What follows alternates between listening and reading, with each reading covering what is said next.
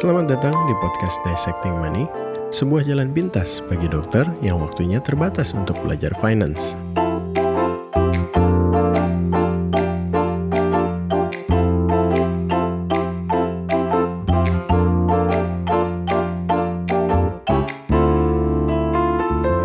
Hello, disruptive doctors and future disruptive doctors. Selamat datang lagi di podcast channel Dissecting Money. Saat ini sudah episode ke-39 dan episode kali ini saya kasih judul Apa itu inflasi? Kenapa saya mau bahas inflasi? Karena teman-teman sejawat dan pendengar sekalian pasti pernah dengar yang namanya inflasi. Pernah ngobrol tentang inflasi sama orang lain atau mungkin lagi bercakap-cakap tentang ekonomi dan inflasi masuk ke dalam pembicaraan tersebut.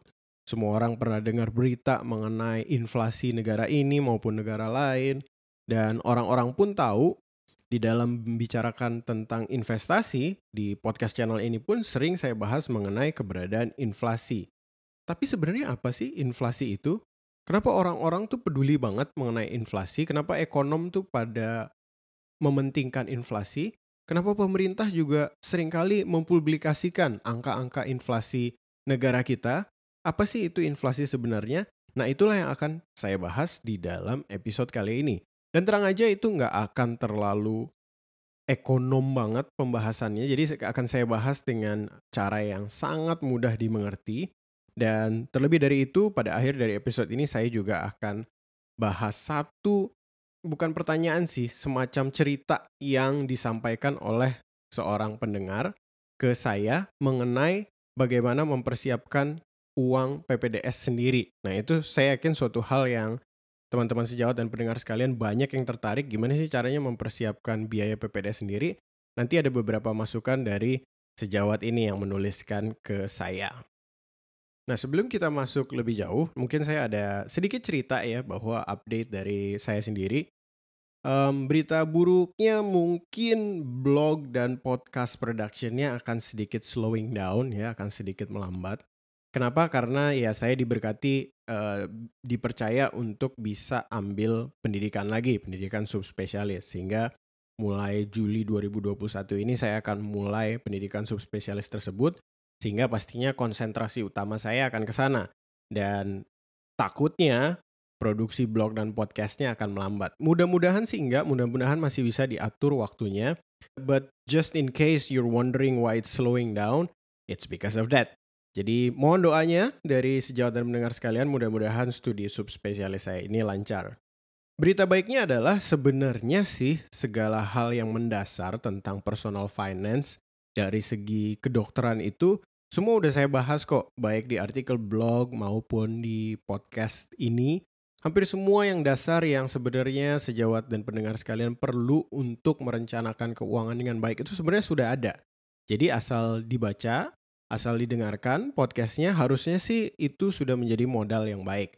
Ya saran saya mungkin untuk yang hanya dengerin podcast aja mungkin bisa mulai juga baca artikel blog dan sebaliknya yang baca blog aja mungkin juga bisa mulai mendengarkan podcast karena kadang-kadang ada info yang mungkin ada di satu platform dan tidak di platform lainnya. Anyway, berhubungan dengan uh, nilai angka COVID-19 yang sedang mengganas lagi belakangan ini, maybe I just want to give a little bit of advice ya sedikit saran untuk sejawat dan pendengar sekalian. Kalau misalnya ada kecemasan, ketakutan dan lain sebagainya, one thing that you can do is that stop trusting what you see on forwarded WhatsApp messages dan apa pun itulah pokoknya berita, artikel atau video yang datangnya dari forward dan instant messaging, don't trust what you see. Jangan ditonton semua, lebih baik dikacangin aja ya menurut saya. Karena sering kali itu lebih menimbulkan anxiety atau kecemasan kepada diri kita sendiri. Dan menurut saya kalau misalnya kita nggak lihat pun, kita nggak ketinggalan apa-apa kok. Dan justru kecemasan kita akan jadi menurun. Dan saya sih percaya bahwa pada saat kecemasan kita menurun, maka imunitas kita meningkat. Jadi saya kira itu ada baiknya untuk saya ungkapkan. Walaupun bukan artinya nggak waspada ya, tetap kita waspada. Tapi yang namanya waspada itu kan bukan berarti kita harus baca semua forward dan WhatsApp dan kemudian kita forward lagi juga sesuatu yang nggak berhubungan gitu. So just take care of yourself and I hope you are all safe and healthy out there. Kalaupun misalnya kemudian diharapkan untuk membatasi praktek, membatasi operasi seperti ya keseminatan di bidang saya juga udah kasih surat resmi gitu ya bahwa sebaiknya operasi-operasi elektif dan praktek dikurangi, that's okay. Karena berita baiknya adalah saya yakin semua sejawat dan pendengar yang ada di sini sudah memiliki budget. Dan itulah indahnya punya budget. Sehingga kita tahu bahwa asal pendapatan kita masih di atas nilai kebutuhan, dan we're good to go. Kita bisa bertahan hidup. Belum lagi kalau misalnya ternyata kita udah aman punya dana darurat terkumpul, asuransi kesehatan kalau-kalau kita kena COVID udah aman. Jadi we can actually face the pandemic more relaxed. So again, that's the beauty of having a budget.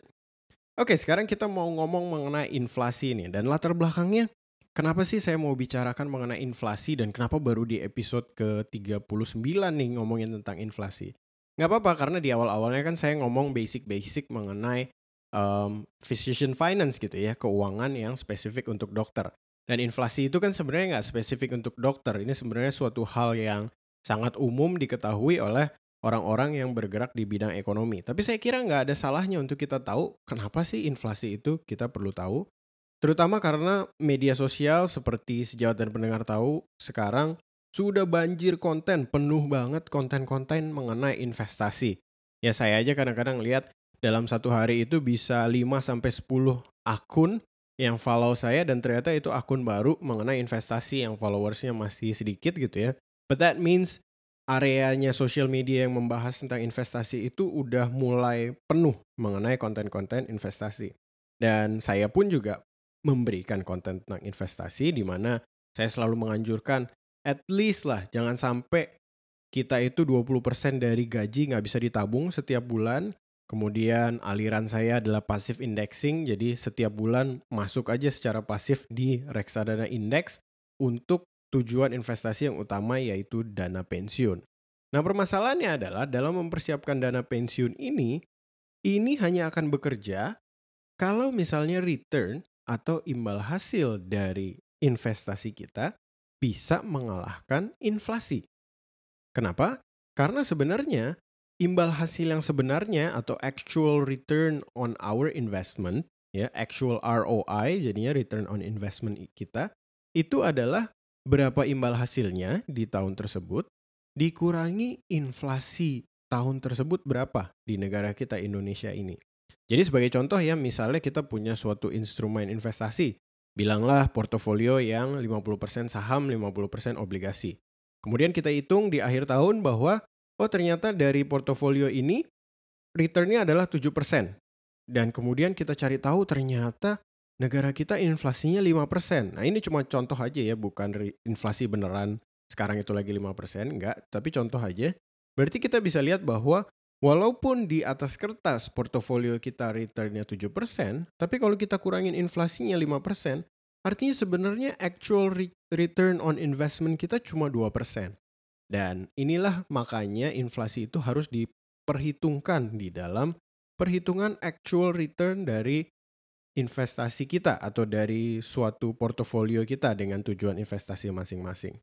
Dari sini maka sejawat dan pendengar sekalian bisa perhatikan bahwa kalau misalnya untuk return 7% ternyata inflasinya 5% aja sisanya cuma 2%, artinya apalagi kalau misalnya kita nggak investasi, apalagi kalau misalnya uang itu kita taruh aja kita dekemin di rekening tabungan atau di balik bantal lah ya kalau misalnya mau ngomong kasarnya.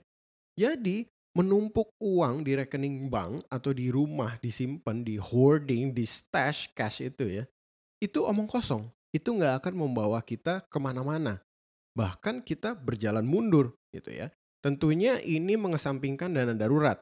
Karena udah pernah dibahas di episode sebelumnya jadi mungkin kalau misalnya ada yang mau belum mendengarkan episode mengenai dana darurat itu bisa dengarkan dulu. Dana darurat itu spesial karena memang sebisa mungkin disimpan dalam bentuk cash atau yang liquid yang gampang diubah jadi cash. Karena memang kebutuhannya kan untuk emergency. Jadi kalau sewaktu-waktu perlu cash, betul-betul ada cash. Jadi itu hal lain. Yang saya omongin adalah kalau misalnya kita punya dana di luar dana darurat itu, dan itu mendekam di rekening tabungan, itu sebenarnya nggak ada gunanya. Karena uang-uang tersebut lagi tertumpuk kehilangan nilai dalam periode waktu tertentu akibat inflasi. Dan ya percaya nggak percaya ya, nggak ada yang ngajarin saya mengenai hal ini. Makanya saya mau ciptakan sebuah episode khusus yang bahas mengenai inflasi. Oke lah dari dulu kita tahu bahwa oh ya inflasi itu uh, nilai uang nurun dan lain sebagainya. Cuma nggak pernah ada yang bisa menjembatani kenapa artinya kalau misalnya ada inflasi kita nggak boleh nabung uang di rekening bank banyak-banyak karena itu sebenarnya kehilangan nilai perlahan-lahan. Itu nggak ada yang pernah ngajarin saya. Sehingga saya sekarang udah tahu dan saya sekarang mau ajarkan dan tekankan lagi ke sejawat dan pendengar sekalian bahwa di samping dana darurat, menyimpan uang banyak-banyak di rekening tabungan itu nggak ada gunanya karena sama aja kita kehilangan uang pelan-pelan dalam periode waktu lama akibat dari inflasi. Oke, kita mau bahas lebih dalam lagi nih mengenai inflasi. Dan seperti semua hal di finance, saya kira ada baiknya kalau misalnya kita bahas sedikit aja sejarah inflasi. And it goes a long way, tapi saya nggak mau membosankan teman-teman sejawat sekalian dengan membahas sejarah inflasi. Cuma di episode yang lalu, pada saat saya bahas cryptocurrency, saya udah pernah cerita bahwa yang namanya currency atau mata uang itu dulu di backup dengan emas. Atau istilahnya gold backed currency. Jadi mata uangnya selalu bisa ditukarkan dengan emas. Nah, apa yang terjadi pada saat dulu terjadi inflasi? Kalau misalnya terjadi inflasi, yang dilakukan adalah batangan emasnya itu dilelehkan ya, dicairkan, kemudian dicampur dengan besi atau metal lain yang nggak berharga, kemudian diproduksi lagi jadi batangan dengan kualitas yang menurun, sehingga harganya pun menurun. Jadi inilah basicnya sejarah dari inflasi emas yang beredar itu makin banyak, tetapi nilainya makin kecil karena emasnya udah nggak pure lagi. Tadi udah dicampur sama metal-metal lain yang nggak berharga.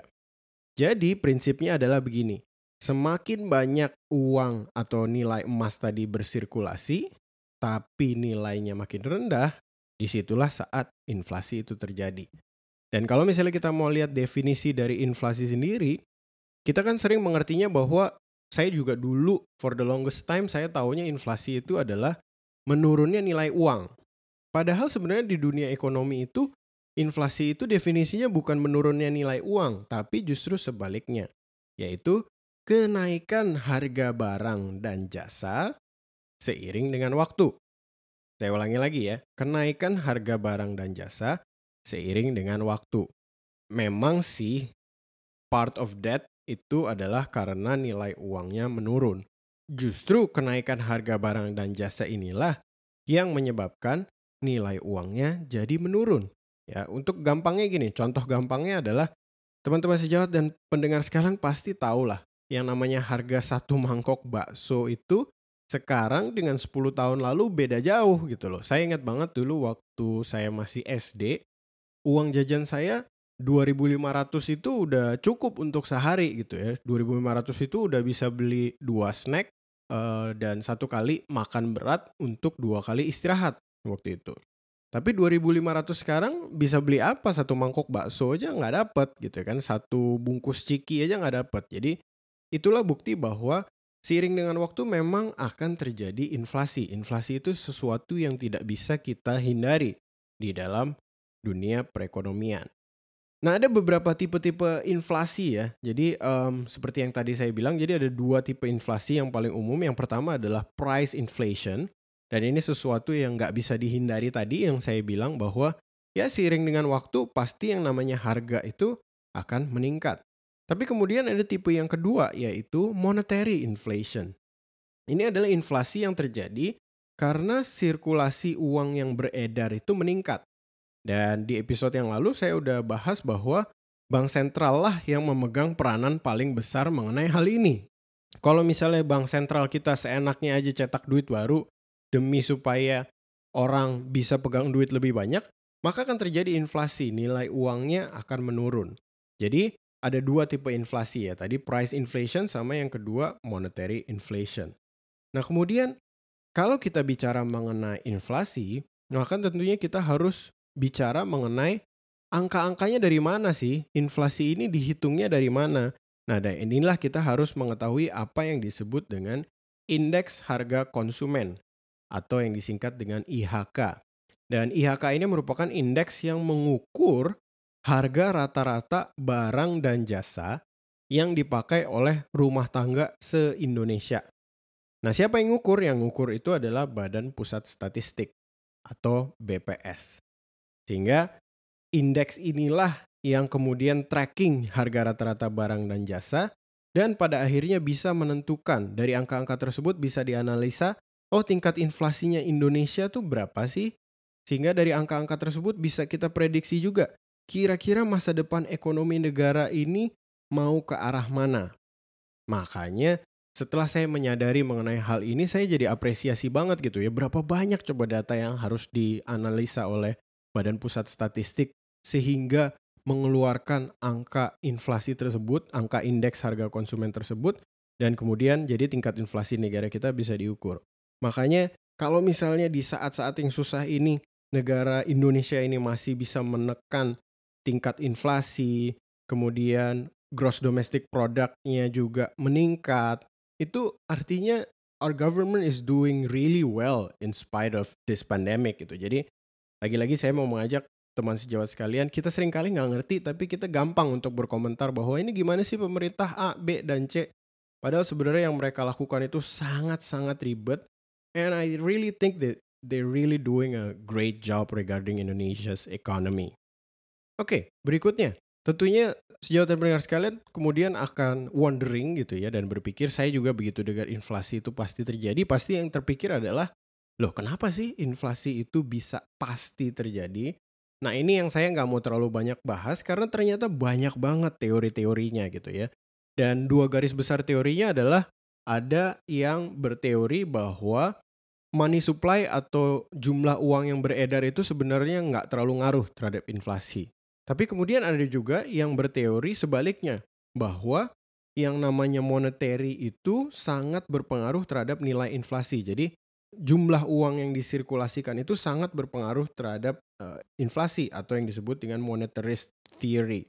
Ini juga mungkin alasannya kenapa cryptocurrency itu jadi naik daun belakangan ini seperti episode 38 di mana saya membahas mengenai Bitcoin dan cryptocurrency yang lain karena banyak yang percaya bahwa bank sentral itu memegang peranan terlalu besar. Jadi mereka terlalu mengatur kapan nilai uang naik, kapan nilai uang turun, dan lain sebagainya sehingga cryptocurrency pun naik untuk mencoba menjawab permasalahan ini walaupun dengan permasalahan-permasalahan yang baru seperti yang sudah saya bahas di episode sebelumnya. So it might be worthwhile kalau misalnya teman-teman sejawat sekalian dengar dulu episode itu kalau misalnya belum dengar. Saya nggak mau bahas dalam-dalam mengenai teori mengapa inflasi bisa terjadi karena takutnya nanti teman-teman malah jadi ngantuk gitu ya mendengarkan itu. Jadi there are many theories. Lebih baik kita bahas aja kenapa sih inflasi itu penting. Kenapa dokter juga harus paham mengenai inflasi? Kenapa mahasiswa kedokteran, kenapa orang anak SMA, kenapa anak SMP harusnya mengerti mengenai inflasi? Karena artinya dengan menyadari bahwa inflasi itu pasti terjadi seiring dengan waktu, maka uang yang kita hasilkan hari ini, uang yang kita hasilkan melalui pekerjaan kita sekarang, itu harus bisa mengalahkan inflasi kalau uangnya itu mau beli barang yang sama 10 tahun lagi, mau beli barang yang sama 20 tahun lagi. Ini berarti bahwa yang namanya tabungan di rekening tabungan itu omong kosong. Karena kalau kita simpan 100 juta sekarang, bisa beli, let's say beli mobil Jepang second lah sekarang, 10 tahun lagi udah nggak bisa. Jadi nilai 100 jutanya tuh udah turun jauh banget. Jadi uang kita, kalau kita punya uang sekarang, harus bisa mengalahkan inflasi setiap tahunnya kalau misalnya uang tersebut mau digunakan untuk membeli barang yang sama. Dan berhubungan dengan apa yang saya bahas di salah satu video saya dengan berita satu ya, time value of health. Dan di situ saya bahas juga mengenai time value of money, di mana konsep ini berkata bahwa uang hari ini, uang yang kita miliki hari ini, kalau diinvestasikan, nilainya akan selalu lebih besar dari nilai uang besok. Saya ulangi lagi, uang hari ini nilainya lebih besar dari nilai uang besok. Kenapa? Karena uang hari ini bisa kita investasikan, bisa jadi pekerja yang mencari uang lagi untuk kita. Sehingga mungkin besok nilainya udah bisa lebih tinggi daripada nilai uang tersebut hari ini. That's why saya selalu bilang bahwa waktu terbaik untuk mulai investasi adalah kemarin. Karena duit kemarin itu sudah nilainya bisa lebih tinggi daripada duit tersebut hari ini. Karena dia udah kerja selama satu hari. Beberapa waktu yang lalu saya juga bikin posting gitu ya. Bahwa the decision not to invest is also a decision. Keputusan kita untuk tidak berinvestasi juga merupakan sebuah keputusan. Jadi kalau misalnya ada teman-teman yang masih merasa, ah ntar deh saya masih pikir-pikir dulu deh. Aduh ntar deh saya pelajarin mengenai saham, ntar di obligasi, ntar lah kalau duitnya udah mulai banyak, ntar lah kalau udah lulus dokter spesialis, ntar lah kalau udah bisa praktek di tiga rumah sakit, ntar lah kalau misalnya anak-anak udah masuk SD, misalnya. Keputusan untuk tidak melakukan investasi adalah keputusan untuk dikalahkan oleh inflasi. Saya ulangi lagi dan ini benar-benar dipikirkan lagi, direfleksikan lagi, biarkan terngiang-ngiang di kepala teman-teman sekalian. Keputusan untuk tidak berinvestasi juga adalah keputusan. Keputusan untuk membiarkan uang kita dikalahkan oleh inflasi. Jadi jangan sampai kita terjebak di dalam jurang tersebut ya. Oke, okay, that means kalau misalnya kita ngomong mengenai investing, maka otomatis investasi kita harus ngalahin inflasi dong.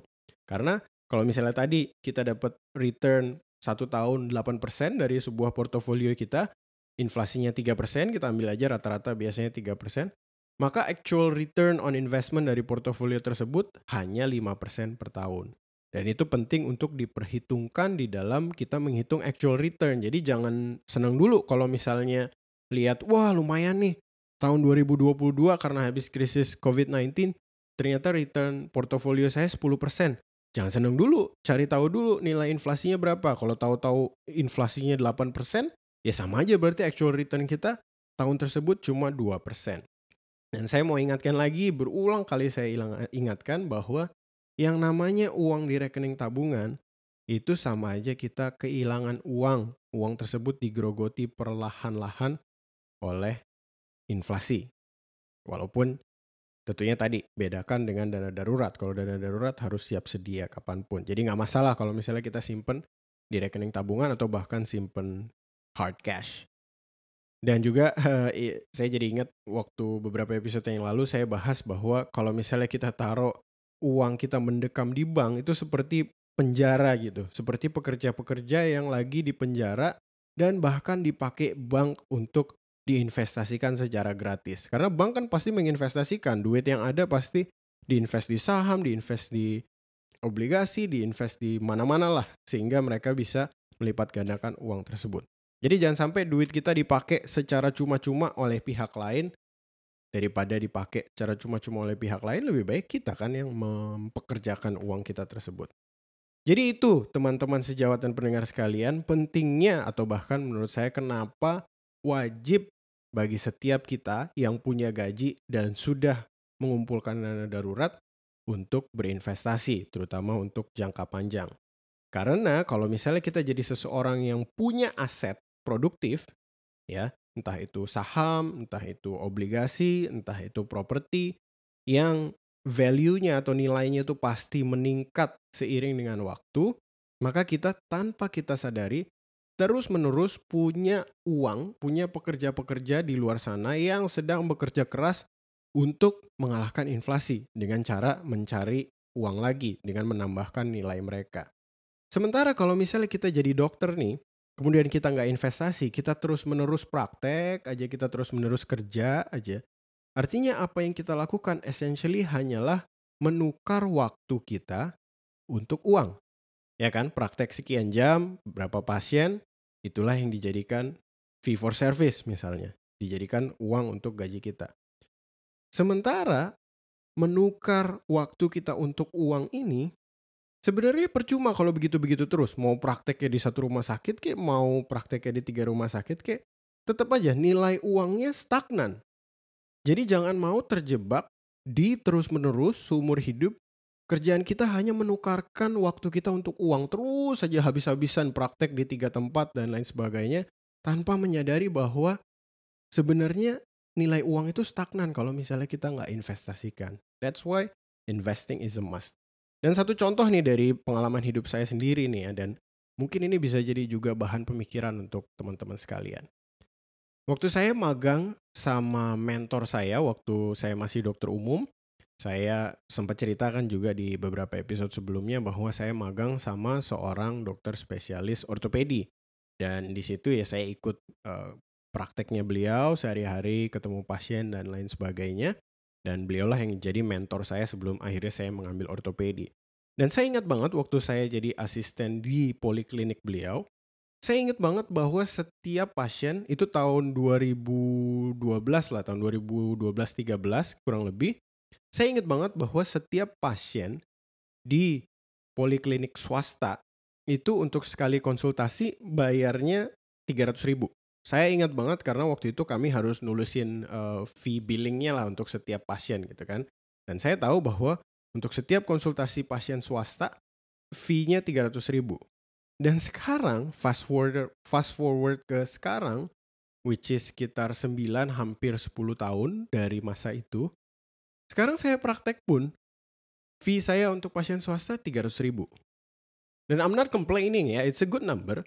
Cuma kita bisa lihat bahwa selama hampir 10 tahun, nilai gaji itu nggak nambah. Nilai fee untuk dokter itu nggak nambah sama sekali. Padahal inflasi itu kan jalan terus. Dan jangan tanyakan ke saya kenapa fee untuk dokter belum nambah sementara inflasinya jalan terus. Saya juga nggak tahu kenapa. Tapi I think it's worthwhile thinking bahwa dengan jumlah waktu yang sama, misalnya satu pasien 15 menit saya sekarang, dengan mentor saya dulu 10 tahun yang lalu, sama. Dan kalau 10 tahun yang lalu begitu kekumpul mungkin 15 juta udah bisa beli laptop, paling mutakhir zaman itu gitu ya, bisa untuk bikin konten dengan jumlah waktu yang sama, dengan fee yang sama, sekarang kalau saya kumpulin 15 juta, udah nggak bisa buat beli laptop misalnya MacBook Pro untuk bikin konten. Kenapa? Karena sekarang harganya 30-40 juta. So that means we have to think about it. Kalau misalnya kita terus-menerus nyari uangnya hanya dengan menukarkan waktu kita untuk uang, lama-lama kita akan ketinggalan, nggak akan ada yang bisa kita beli dengan uang kita gitu loh. That's why kembali lagi investasi itu bukanlah sebuah pilihan menurut saya. Kalau misalnya kita masih di usia produktif, itu adalah sebuah keharusan. Kalau misalnya kemudian ada yang berpendapat bahwa ya kalau misalnya kayak gitu, ya tambah aja waktu yang ditukar dok. Praktek di tiga tempat, kalau bisa cari income lain, cari secondary income dan lain sebagainya.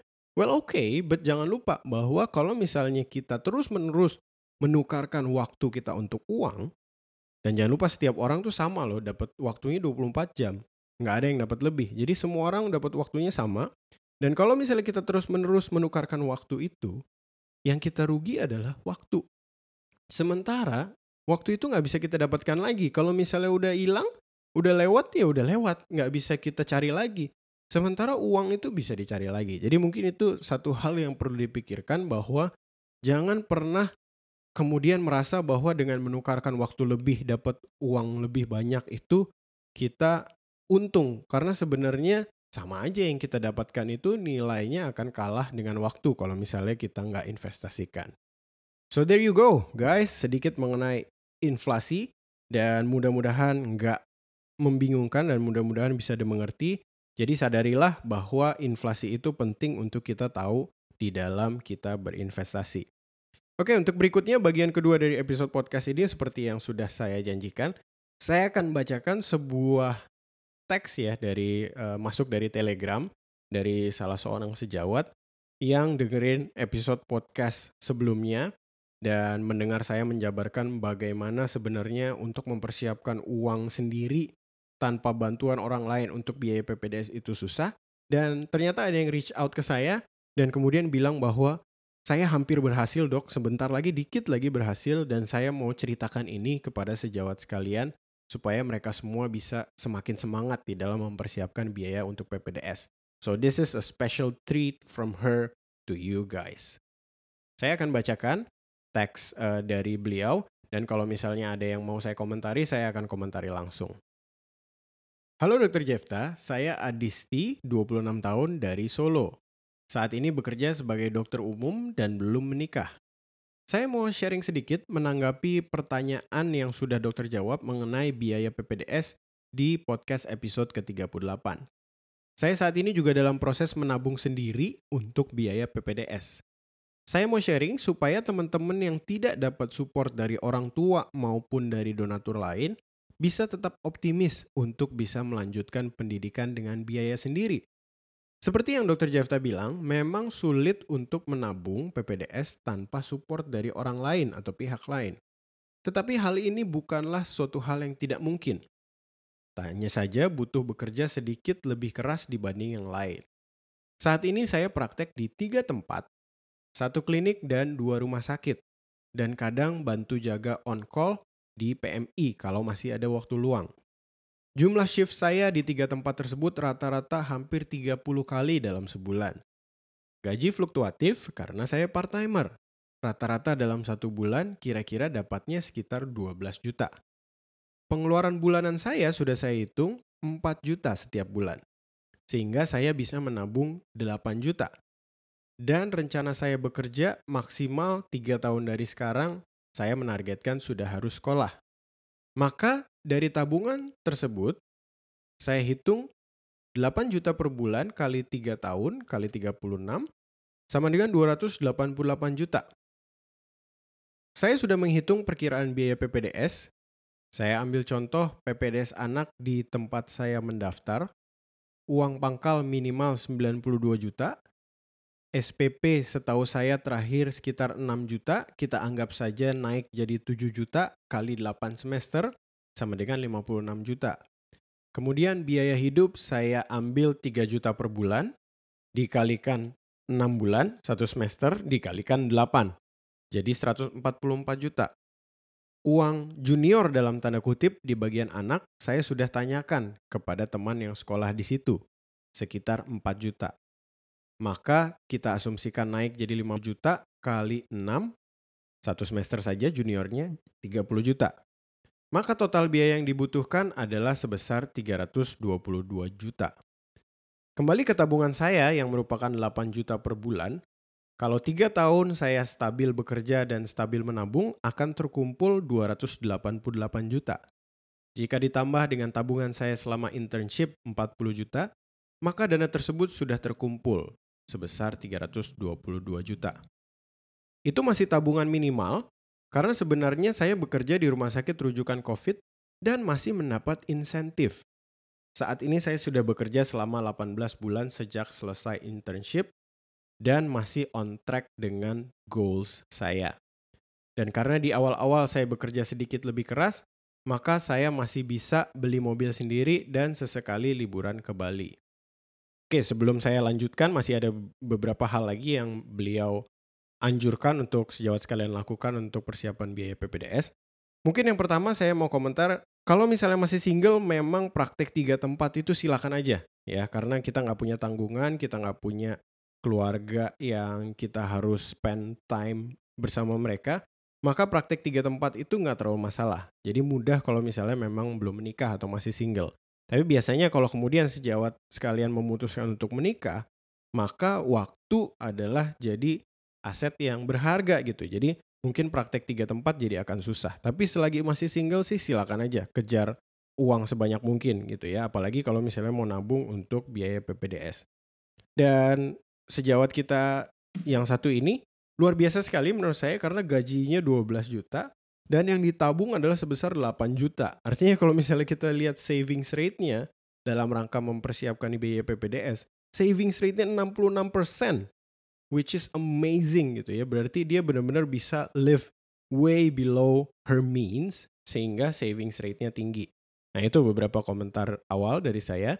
Dan kemudian beliau menambahkan saran-saran dari beliau yang bisa dipakai oleh sejawat sekalian supaya bisa memaksimalkan savings rate untuk nabung biaya PPDS. Beberapa hal yang bisa dilakukan untuk lebih menghemat pengeluaran selama menabung dan selama PPDS antara lain adalah Bekerja di rumah sakit besar di daerah, biasanya income-nya lebih besar. Saya pernah ditawari full timer, take home pay-nya sampai 2 digit. Kemudian berikutnya adalah tidak kos atau tidak kontrak. Misalnya tinggal dengan orang tua atau di tempat saudara di kota tempat bekerja sebagai dokter umum atau tempat PPDS tersebut. Jadi, pilihlah center pendidikan yang dekat dengan tempat tinggal. Kemudian yang bisa dilakukan berikutnya adalah naik motor atau sepeda. Dan yang pasti terakhir adalah membatasi pengeluaran-pengeluaran konsumtif seperti nongkrong, belanja tersier seperti iPhone keluaran terbaru atau tas branded. Dan oh iya, perhitungan tadi hanya perhitungan kasar minimal. Tidak dipungkiri bahwa selama PPDS akan ada biaya-biaya lain, misal untuk pengeluaran tesis, atau stase luar kota, dan lain sebagainya. Tentunya sebagian akan tetap butuh backup dari keluarga atau dari pasangan bila sudah menikah. Maka dari itu selama menabung juga diusahakan untuk menekan pengeluaran dan menambah income, tapi jangan lupa untuk tetap sabar dan santai. Selagi bekerja tetap harus bisa menikmati hidup karena tentunya pada saat mulai PPDS nanti akan lebih banyak tekanan di dalam hidupnya.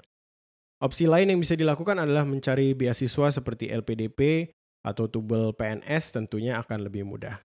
Sedikit sharing dari saya, semoga bermanfaat untuk teman-teman yang berjuang untuk membiayai PPDS sendiri di luar sana dan jangan putus asa. Sekalian saya ucapkan terima kasih banyak untuk Dissecting Money karena ilmu yang dibagikan sangat bermanfaat buat kami. Oke, okay, thank you for the kind words at the end dan itulah pesan dari sejawat kita Dr. Adisti dari Solo yang saya mau bagikan untuk sejawat sekalian dan mudah-mudahan itu bisa menjadi penyemangat. Kalau misalnya ada yang punya cerita yang sama atau punya pertanyaan atau punya komentar, jangan ragu-ragu untuk japri saya di Telegram, kirim email ke editor at dissectingmoney.com atau kirim voice note di speakpipe.com slash dissectingmoney. Jadi saya menunggu karena podcast ini jangan sampai melulu tentang saya, tapi tentang teman-teman sejawat sekalian juga dan pengalaman-pengalaman yang teman-teman hadapi. That's all for this episode. See you in the next podcast episode. Bye-bye. Belajar finance itu tidak mesti rumit dan merepotkan. Jadi, kenapa nggak kita buat sederhana aja?